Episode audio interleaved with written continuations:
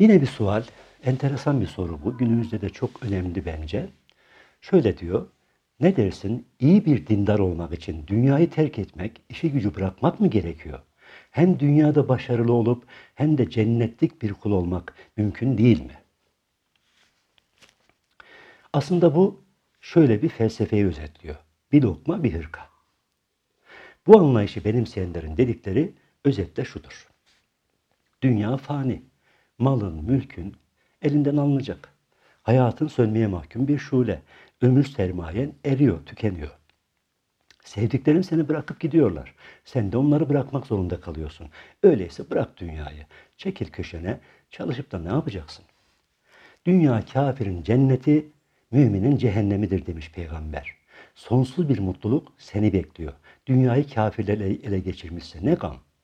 Önünde günlük nevalen, sırtında da seni örtecek bir elbisen oldu mu senden iyisi yok. Evet, özeti bu. Yani söylediklerinin, bu anlayışın özeti böyle. Bakar mısın doğruları dile getirerek başladı, sonra gitti yanlışa vardı. Üstelik Efendimizin hadisini de yanlış anlıyor, hatalı yorumluyor bu kafa. Evet, dünya kafirin cennetidir ama cehennemine oranla böyledir.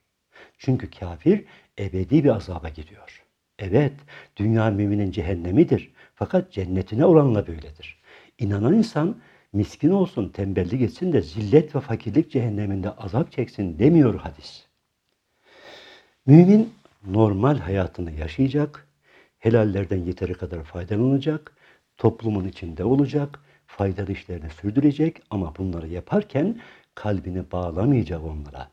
Halk içinde hak ile olacak. Dünyevi işleri ahirete çalışmasına mani olmayacak.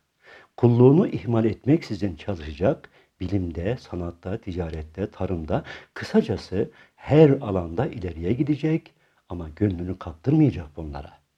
Parayı, serveti, makamı, şöhreti, hüneri, ilmi, sanatı Rabbi ile kendi arasına engel yapmayacak. Bilakis vesile yapacak. Yani bunları onun adına kullanacak. Parayı kasaya istifleyecek. Makamı masada bırakacak. Villayı arsaya kuracak. Bunları kalbini istila etmesine izin vermeyecek. Asıl tehlike dünyevi olan makam, mevki, servet ve benzeri şeyleri esas yapıp Allah'ı unutmak, ahireti unutmak, dünyada ebedi kalacakmış gibi bir gafletle yaşamaktır. Bundan sakınmak lazım.